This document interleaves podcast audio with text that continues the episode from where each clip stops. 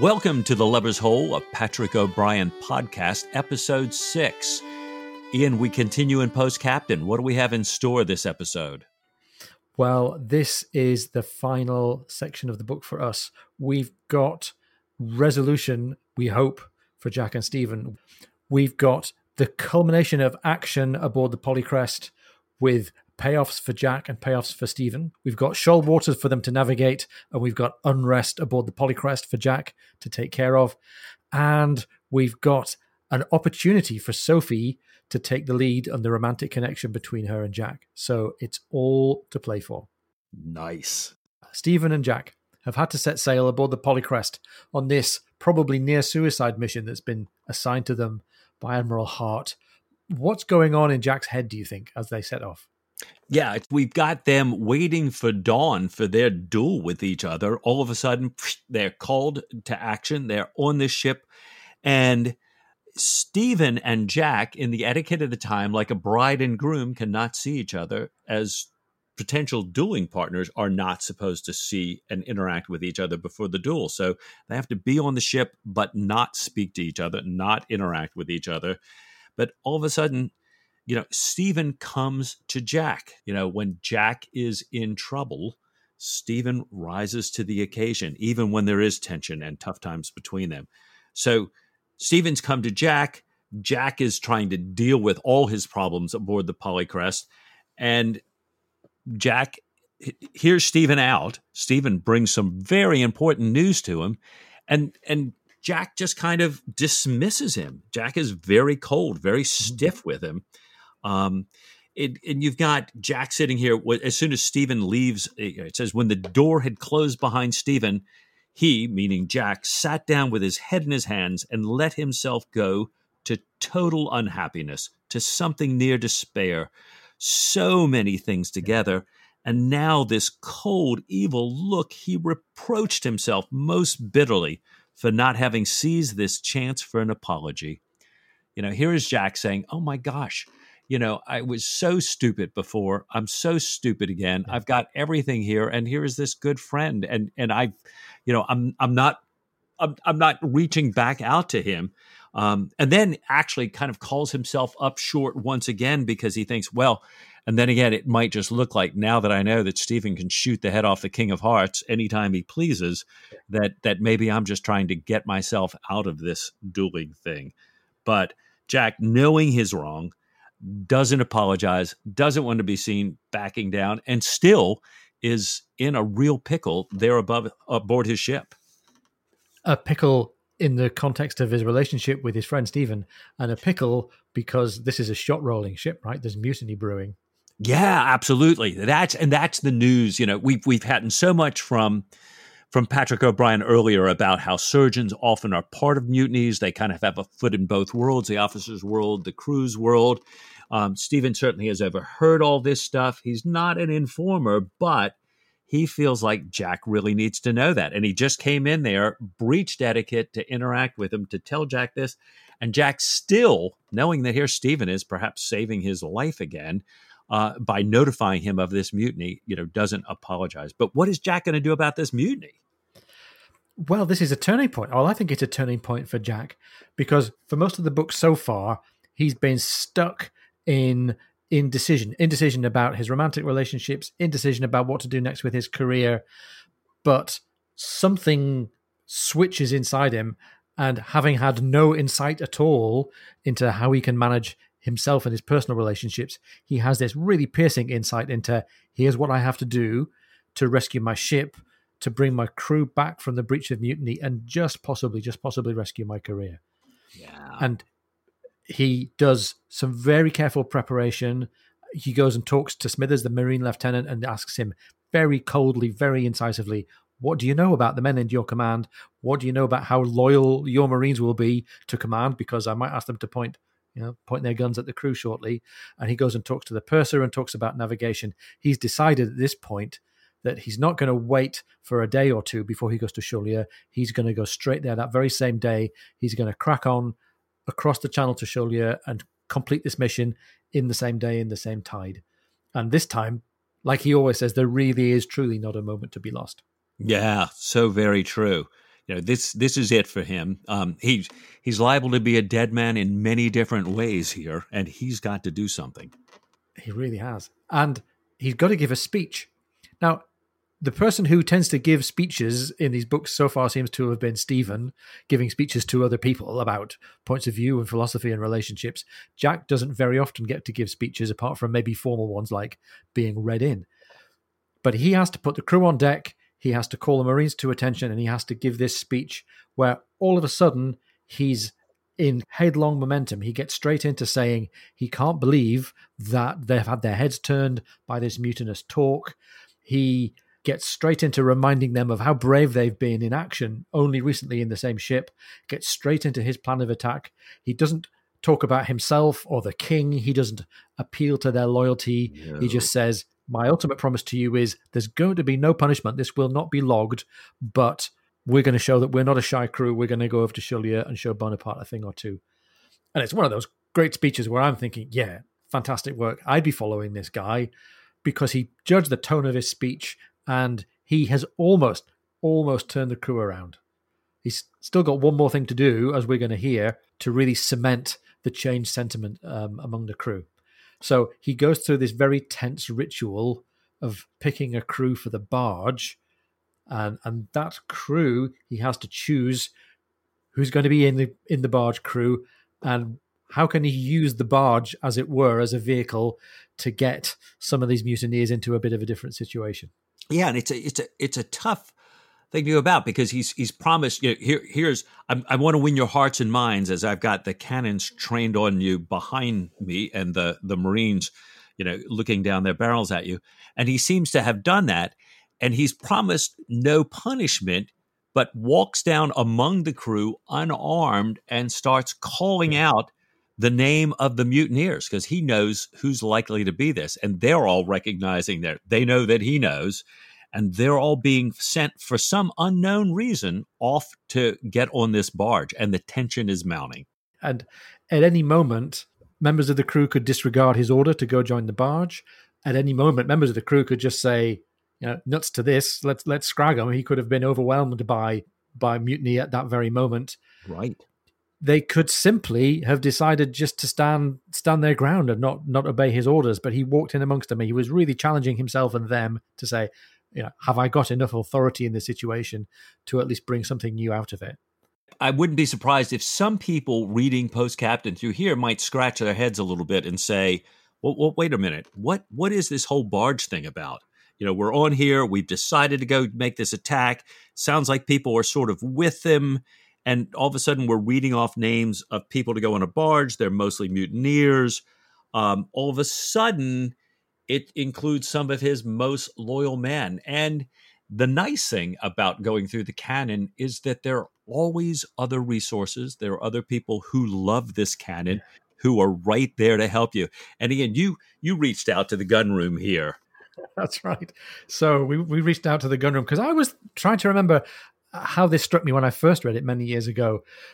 Because it's a little bit of an odd situation to say, put these people in the barge towed behind a ship and then later on he's going to recover them back from the barge when the weather gets up. And I was trying to pick apart what was really going on here. Was it an accident or a spur of the moment thing that he said barge's crew are going to go into the barge, or was it maybe part of a plan?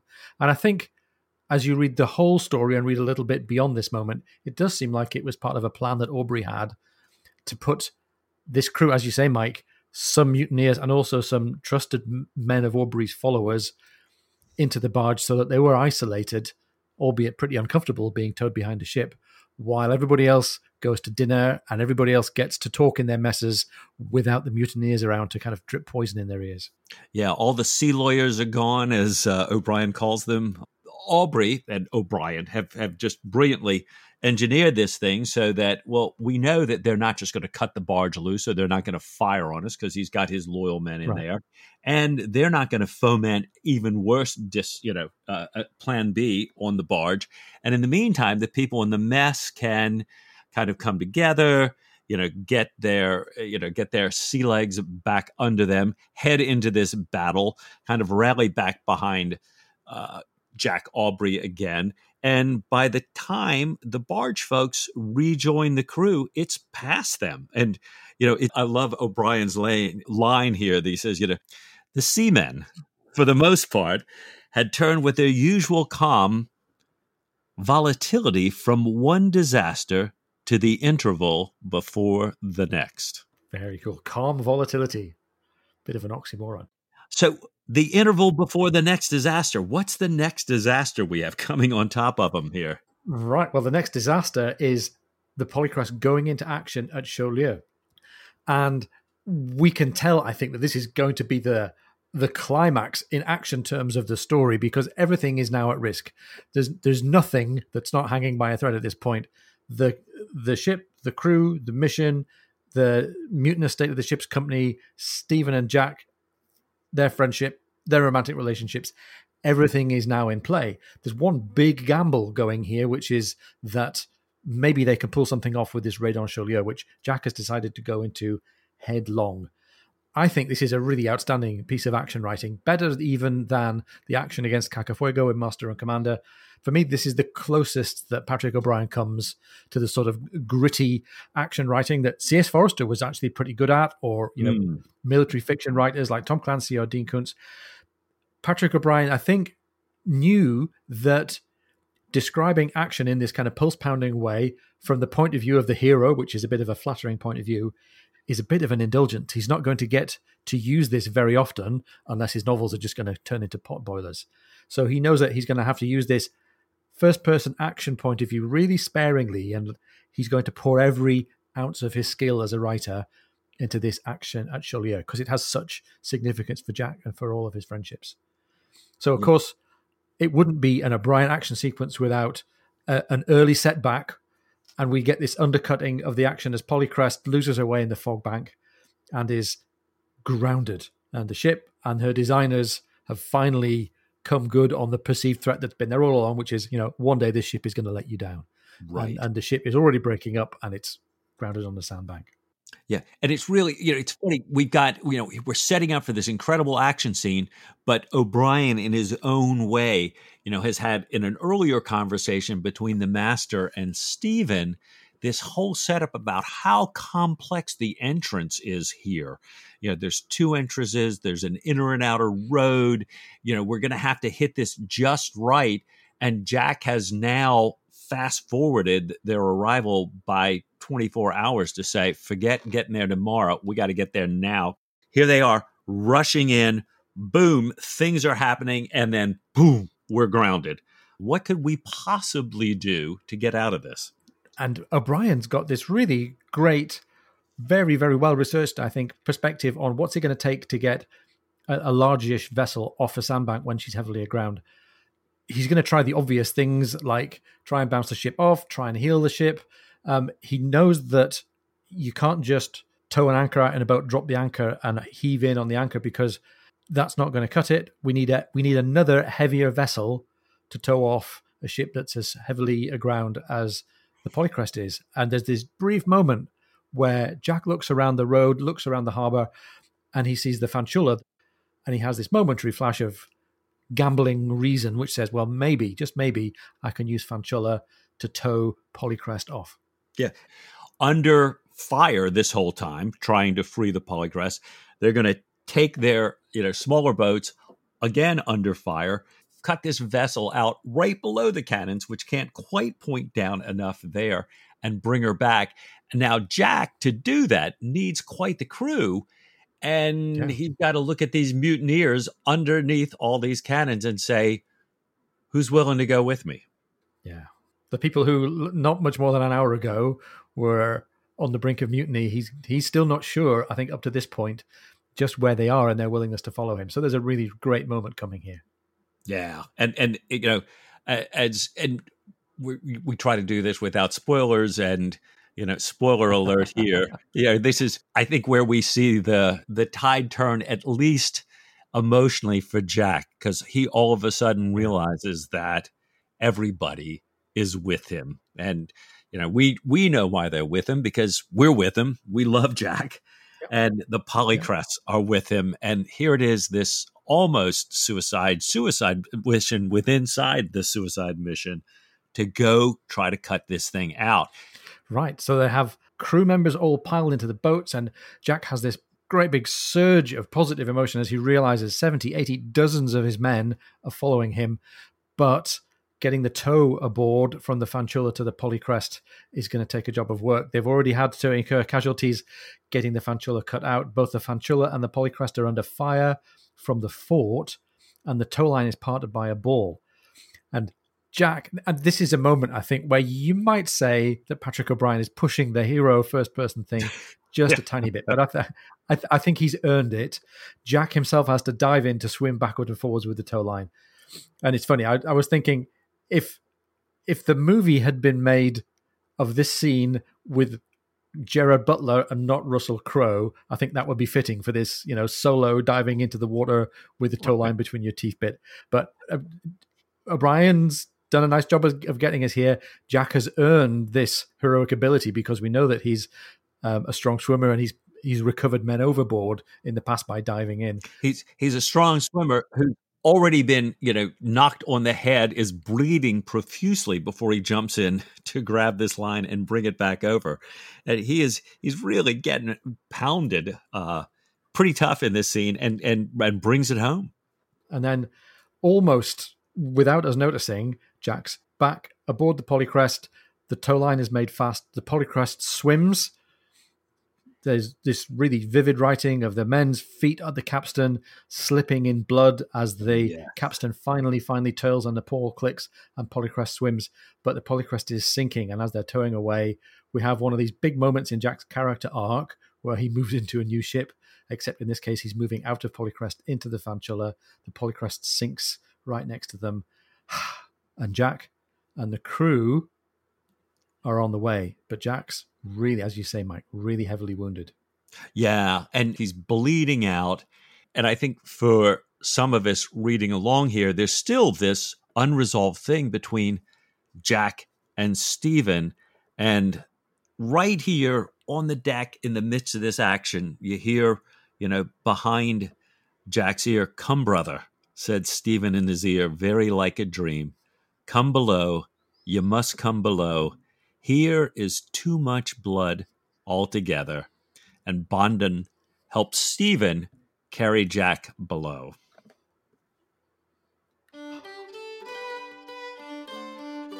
We're going to take a break for a few moments right now. We'll be right back with you shortly, just after this.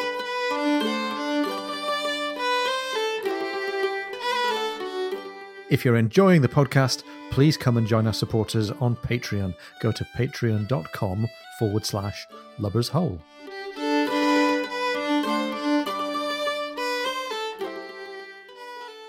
Welcome back. You're with Ian and Mike, and you're listening to The Lubber's Hole, a Patrick O'Brian podcast. And it's a, it's a, in a masterly way, it's a really, really subtle resolution of the whole disagreement between them Jack's redeemed himself by sacrificing himself almost to the point of death. Stephen permits that redemption by saying, I'm going to take care of this guy now. Yes. And I think I, I knew as I read the sentences that, yeah, okay, they're fine now.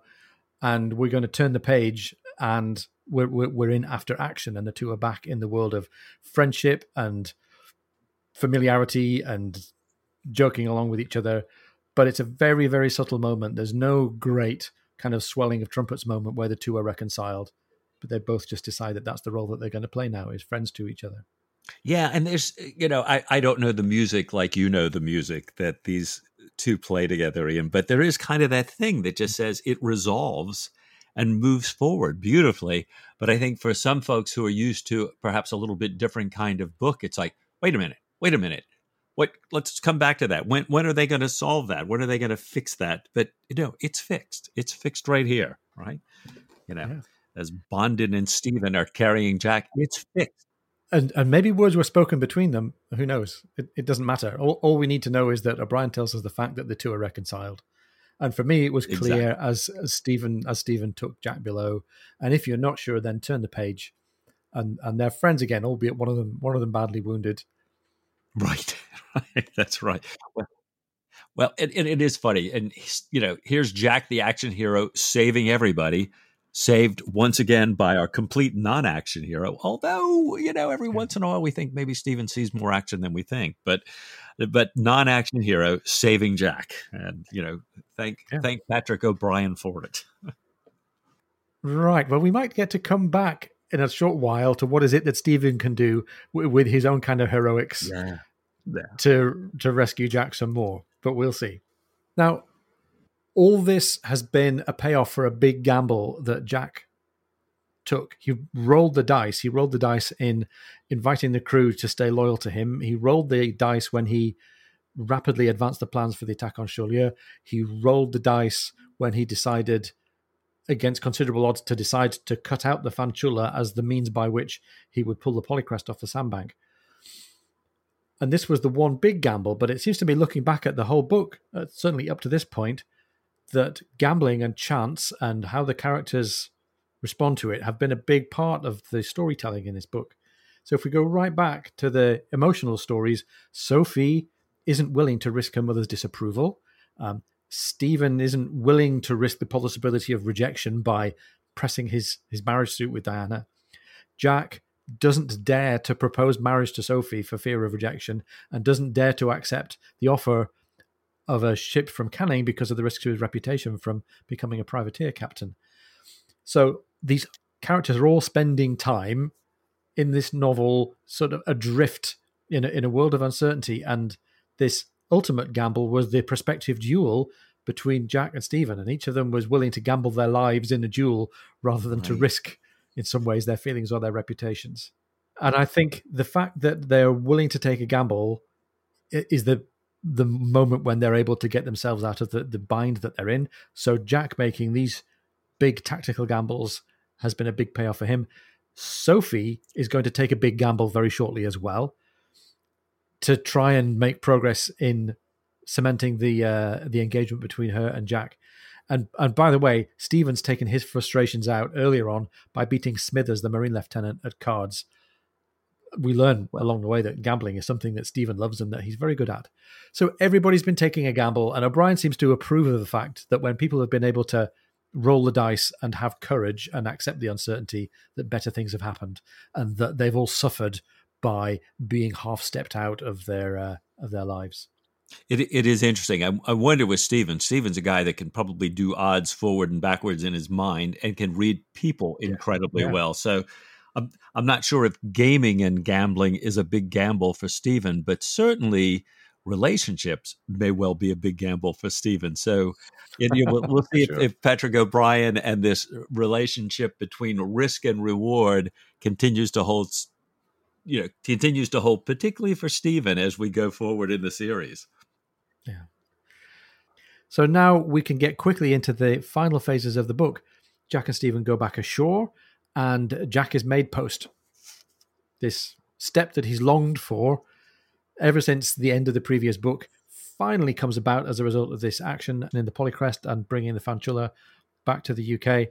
He's made post and appointed to be acting captain or jobbing captain on a very fancy frigate, HMS Lively. And O'Brian uses this as a chance to turn us abruptly back into a world where things are calm and things are orderly, but there is plenty of new social situations and plenty of humor to be had as well. There really are. It's it's you know, here we are. We're on the ship, as you say, the Lively, and uh, we have a little conversation here on this ship where everything is extremely well ordered. It looks like they've got time and motion efficiency experts having shaped them on board everything. But in the midst of that, there's also this great ape, Cassandra, who uh, who runs up and down the ship, and everybody loves. And Stephen almost puts his foot in it by saying that he believes that the ape's going to be dead pretty soon, and he's looking forward to dissecting her, and that's really taken in bad part by the crew and by Jack. Well, and it's funny. It's it's just Stephen being so. This is the way life is. I mean, Stephen observes that yeah. you know the crew is feeding this ape grog. The grog is killing the ape, and so yeah, it's a great ape, and you're you're all going to kill her. And I look forward to dissecting her. Jack rightfully, in, in order to win his new crew over, points out, Stephen. I think they'd rather you save the ape than dissect her, right? And interestingly, I think in the episode of Coming Aboard the Lively, uh, O'Brian takes the chance to paint Stephen as different again. So they've reconciled their friendship, but that doesn't mean that they've become characters that are closer together and more like each other. As Stephen almost, with a sense of relief, gets back into his persona of being the the oddball, rather eccentric naturalist surgeon coming aboard in his strange kind of woolen one piece onesie garment and bringing the bees Oh my God. into the uh, into the great cabin. Yes. So St- Stephen's back to being Stephen again, in all with all that entails. And you you wonder again, where does O'Brian come up with this stuff? These woolen one pieces, this bringing on you know tens of thousands of bees into the main cabin. Um, it's just it's hilarious, and it's just you scratch your head and you think probably there's a journal reference, probably there's a letter from somebody. It Yeah. probably happened somewhere. It's it's And Jack also is settled back, uh, albeit temporarily, into his role of captain, and we get reminded of how it felt when he was first appointed commander of the Sophie, because he has this sensation of the loneliness of command, and that's brought out, I think, by the yet again a conversation over dinner. He's interrogated pretty closely by the parson, isn't he? Yeah, nobody else can talk to him. They have to only speak when spoken to by the captain. But the parson, no, who knows nothing about naval etiquette, you know, starts going on. And it's interesting because Jack has watched how well this ship runs and how finely honed it is. And I, and I think is eh, not really doubting himself, but kind of saying, you know, I don't want to step out of line here. I, I really needed to be off of land in order not to be arrested for debt. I'm glad they gave me this temporary thing while the, the true captain is is in his seat in Parliament.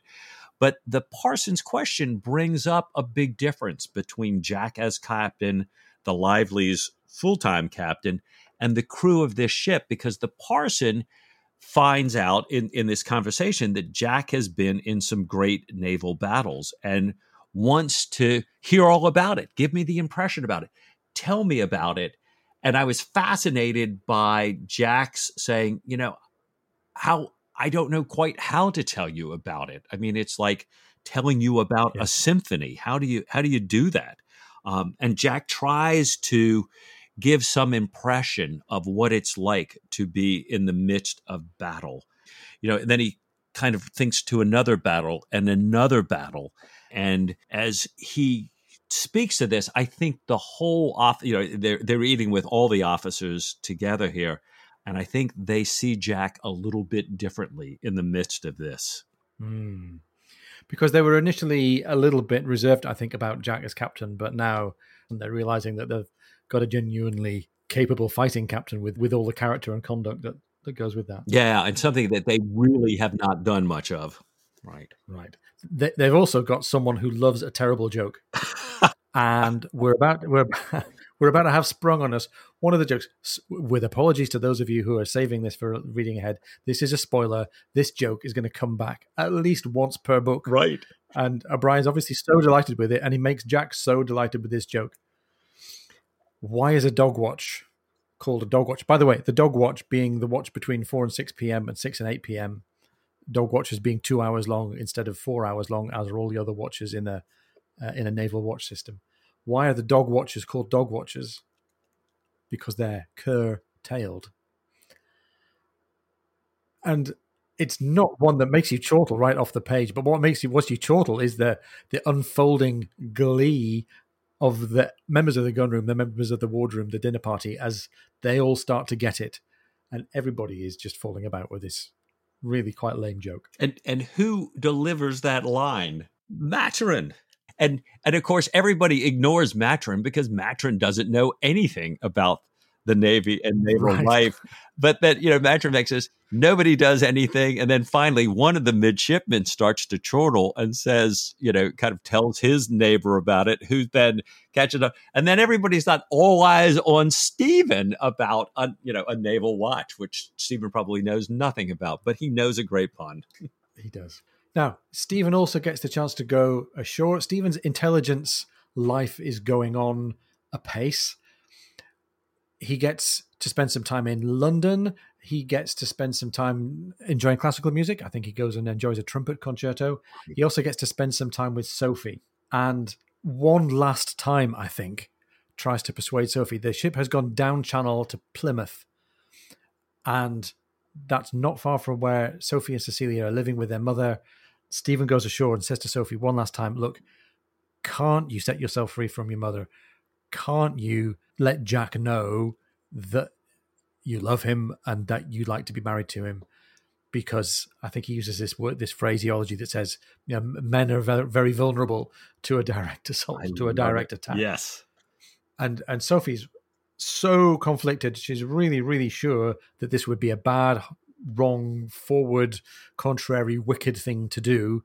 And Stephen gives it up as a bad job, and he's writing in his diary back aboard ship, saying that this is such a wasted opportunity. And he's, he starts writing in the diary in a general way. He's lamenting the unspeakable levity with which the faint chance of happiness is thrown away for some jealousy, tiff, sullenness, private vanity, mistaken sense of honor, that dead, weak, and silly notion.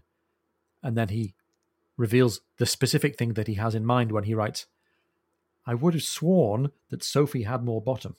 and, that, and as he's writing those words on the page, the moment arrives. And it's funny, I'd never really spotted that this was the turning point in my previous reads, but rereading this time, I've just landed on this moment as the chance for the character arc between Jack and Sophie to really take a turn. At that moment, he looked up from the page straight into her face. Remember, he's aboard ship. Right. It was outside the window, a few feet below him, in the boat pulling round the frigate's stern. She, Sophie, was looking up beyond the cabin window towards the taffrail with her mouth slightly open, her lip caught behind her upper teeth, with an expression of contained alarm in her immense upturned eyes. Admiral Haddock sat beside her and Cecilia. Now, although he was given a Jane Austen comedy surname, Admiral Haddock gets to do a serious job in the story. Hooray! Because he's the unsung hero. I'm not really sure from the story whether Sophie and Cecilia recruited him as cover so they could go and have this journey to go visit Jack aboard ship without breaching the convention of society. Or I don't know, maybe Admiral Haddock offered it to the girls as his idea because he's a bit of a, an old lush and an old romantic. Maybe Stephen recruited the admiral to help, but I I doubt that. I think we would have heard that in the story if he'd done that. Well, Stephen certainly directed Sophie to get the admiral and, and kept looking up the admiral's house, but how they actually did it, we don't know. No, no, no. And again, we're just left to we're left to suppose that, which is great. And we have this delightful episode of Jack furnishing the cabin in what he thinks will be female compatible taste. Although at some point, Maturin says this is this is great as long as you're planning to you know use the room as an undertaker's parlor. Right. Or a brothel. Yeah, or a brothel. Yes, a brothel or an undertaker's parlor. And he's making the rest of the crew's life a misery. And I love this line about the married officers looked at him with malignant satisfaction, and the rest with disapproval. That's right. Oh, and you know, he tries to search the crew for somebody who would know what ladies like, somebody who knows who has good taste. And and he finally happens upon one of the, you know, one of the ship's crew. oh yes, this is Mallet. Now, first of all, I, I like there's something appealing about people who've got a criminal past showing up in a in a in another world, and we have this brief comic glimpse of a man called Mallet who is Carpenter's crew. He's obviously been pressed at some point, or maybe he got sent from prison because he is a former receiver of stolen goods. He's a former fence for artworks, and he's aboard ship and he's seen as an arbiter of taste. And so Aubrey summons him and says, "I need you to go and procure you know, genteel furnishings and accessories for the cabin." And Mallet says in this rather prim way, Well, I understand perfectly, sir. And in what style? Would you like chinoiserie or classical or directoire? And Jack has no idea, and he just says, I want it in the best style. Now, I'm, I'm going to make a connection here to another work of writing that you and I both love, Mike, which is The West Wing. Oh yes. So, in uh, episode 10, series 2 of The West Wing, there's a a character called Bernard Thatch, and Bernard Thatch works in the White House in the White House visitors office. Uh, he's in charge of gifts and artifacts that arrive in the White House, basically, and he's played by this very far back, very upper class English actor. And he has this uh, conversation with the White House press secretary C.J. It's all in the report. It wasn't a problem. Yeah, but it made it to the press room, so I just wanted to check in. The guide was pointing out the Gustave Caillou hanging outside the Blue Room. A woman began screaming completely incoherently. In English? If it was a language at all, its origin was unknown to me. I sent for the agent on duty, who attempted to take a statement, but not speaking whatever language this woman was, simply escorted her out of the building. Well, okay. Thanks for stopping by. CJ, your necklace is a monument to bourgeois taste. Thank you. You're welcome. Bernard? Listen, who is Gustave Caillou and how long has this painting been hanging outside the Blue Room? Caillou was a contemporary of Courbet, who was considerably more gifted. This is a painting of the cliffs at Etretat, cleverly titled The Cliffs at Etretat. It is a minor work. What's it doing here? It was on loan from the Musée d'Orsay to the National Gallery. The president, on a visit to the National Gallery, and possessing even less taste in fine art than you have in accessories, announced that he liked the painting. The French government offered it as gift to the White House, I suppose as retribution for Euro Disney. So here it hangs, like a gym sock on a shower rod. You're a snob. Yes, So you see, it only took six episodes for us to make a West Wing connection. I'm I'm sure there's going to be another West Wing connection coming soon. Oh, we'd have to make those because we love the West Wing and we love Patrick. Oh, we so do. Now, Stephen is obviously in the time of his life where he's enjoying classical music because earlier on he went ashore and enjoyed a trumpet concerto, and now he goes ashore to enjoy the opera. In fact, he's ashore to alert the intelligence authorities about what's happening in Spain. And while he's left waiting late one night, Sir Joseph Blaine, the head of the intelligence service, gives them gives him a ticket for an opera by Cimarosa, and attending the opera, Stephen has probably a very different experience from the one Blaine was anticipating for him. Stephen's at the opera. He's got a great seat in one of the boxes, and he he notices that something is off. Something is just not working for him. Even though the opera is phenomenal, it's everything that he's been told. And then he sees her. He sees Diana, and he's watching her, and she's kind of like a kept woman who's being showed off. And she's with Canning. Canning is showing her off. Everybody's stopping by to see this pretty pet. And Stephen realizes that it's her scent, the scent that he gave her, that's been lingering behind in his mind. And that scent that we've been following all through this novel there. Um, you know, and in that scent, as he looks at her, I, I loved as he sees Diana so differently that he's seen her before, and his mind can't reconcile this. He says to himself, Did the Diana I saw at New Place ever exist, in fact? A creation mm. of my own? Can you create a unicorn by longing?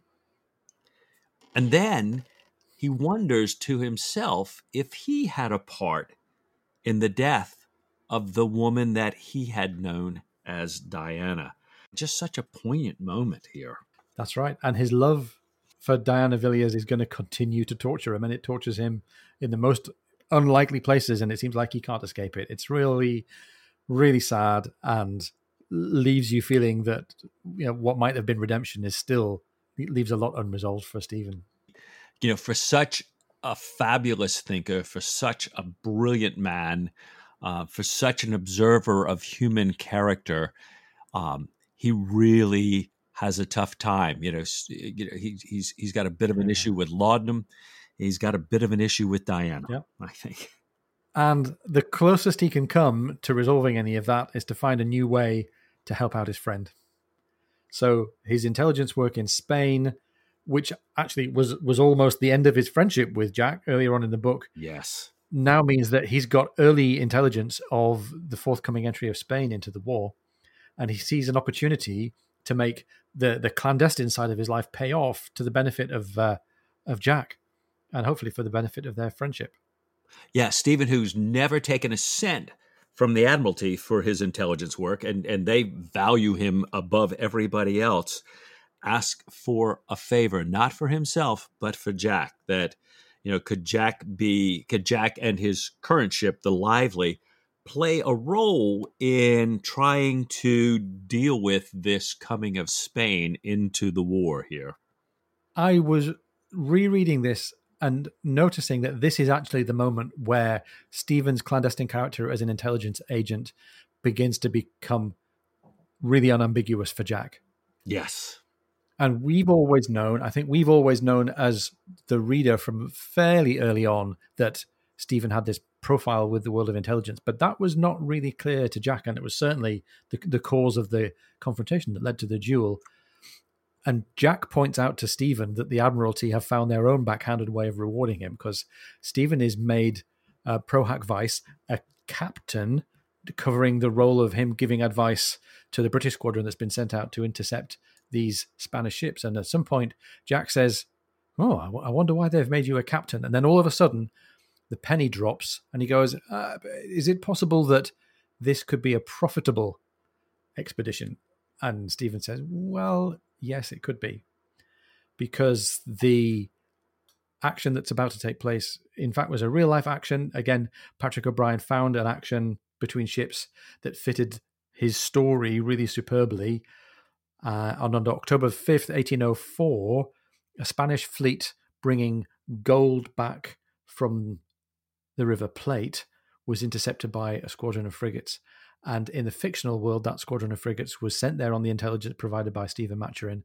And in the fictional world, HMS Lively was captained not by Hammond, but by Jack Aubrey. So he's successfully again placed our fictional characters in, in a in a real situation. And what is it that finally wins the day? Well, we have the action between the two groups of frigates. We have the Spanish frigate Mercedes blown up in action in this really horrifying, all encompassing explosion. The ship with the treasure aboard turns tail and heads for the coast. And which ship is it that's fastest? It's the Lively. What's the problem with the Lively? Well, in the action, all of the stunsail booms and spars were knocked away. And Stephen's a bit puzzled about why it is that Jack seems so kind of at ease about the fact that we're just chasing, we're a mile or two behind the Spanish ship and we'll just get there. Well, Jack knows that seamanship is going to win the day because pretty soon the stunsail booms have been repaired, the spars are complete, and we have this imagery of the lively unfurling her wings like a bird, and she finally sets full sail, all the sail that she can carry, and that's it. The Spanish ship is captured, with one Spanish captain already aboard from an earlier prize. The second Spanish captain comes aboard for, guess what kind of social occasion? A dinner. It's a dinner. And and Jack, you know, back earlier when Stephen was wondering, you know, how in the world, you know, why Jack seemed so nonchalant as the prize was getting away from them. Jack had asked Killick to set the table for four for him, for Stephen, right. and what he knew would be two Spanish captains before dinner time. A bit of hubris there that I think Jack's earned. yeah, for sure. So here we are, end of post captain at a dinner, as you say. Presumably, Jack and Stephen both rich from their prize, their troubles over. And I wonder to our readers, does this somehow sound familiar? It sounds like we've been here before.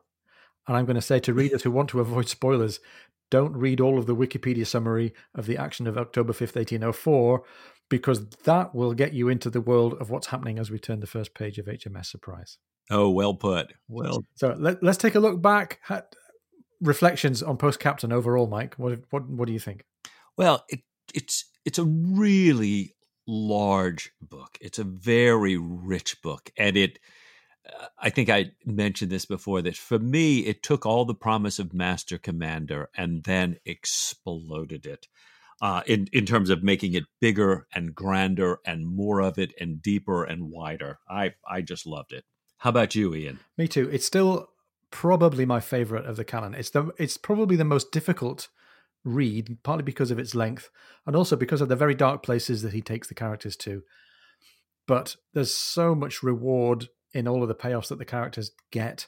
And especially as a rereader, you see that he's laying the foundations for lots of the character arcs that are still to come and lots of the kind of really appealing, lovable nuances between Jack and Stephen and between the other people in their lives. So I still still holds a special place for me, I think.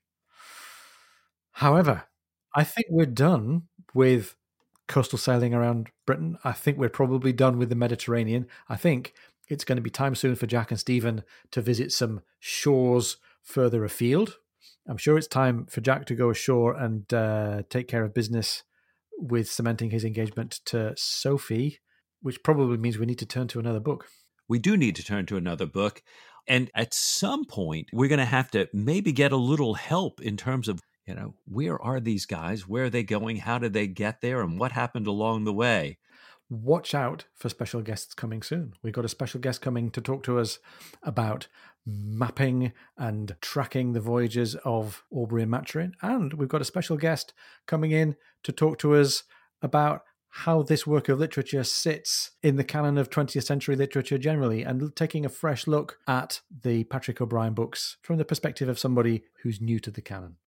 So, Mike, time to close the page on Post Captain and time to reach out and pick up HMS Surprise. So, what do you say to a bit more Patrick O'Brian? With all my heart.